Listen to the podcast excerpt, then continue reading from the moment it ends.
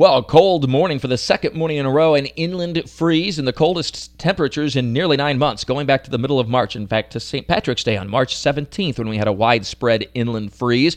But all in all, really a very nice start to the work week. Sure, it's cool, it's in fact, downright cold this morning, but with not a whole lot of wind and lots of sun this afternoon, and temperatures seven to eight, nine degrees warmer than yesterday in the afternoon, it's going to be pretty nice. Highs today will reach the low 60s, and while it'll be cool tonight, not as cold, we do not have to worry about a freeze tonight will stay in the lower 40s for most spots.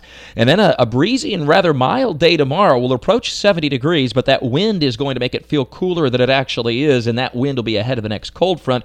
Rolls across the area tomorrow night. It'll be a dry front, but it'll usher in another shot of chilly temperatures for the middle of the week. On Wednesday, we won't get out of the 50s, and we'll have a light freeze, perhaps near and west of Highway 301 early Wednesday morning. So far western Duval into Baker County and far western Nassau County could briefly drop to 32 a somewhat more significant freeze for Wednesday night near and west of Interstate 95.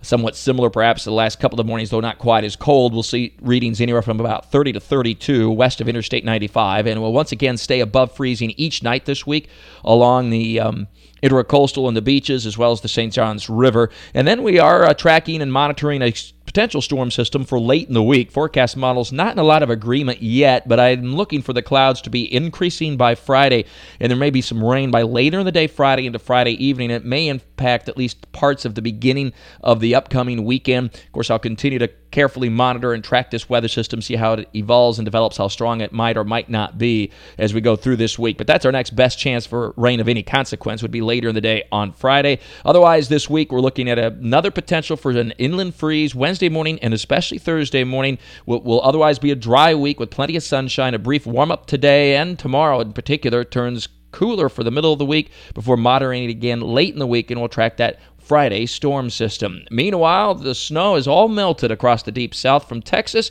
all the way to the Carolinas. There was measurable snow Friday and Saturday, and that, of course, included Atlanta metro area. Has all pretty much melted now, but an unseasonably heavy and relatively early uh, for this time of year snowstorm across the deep south. With all your weather all the time, have a great week. I'm Chief Meteorologist Mike Buresh from the CBS 47 at Fox 30 Action News Jax First Alert Weather Center for News 1045 WOKV.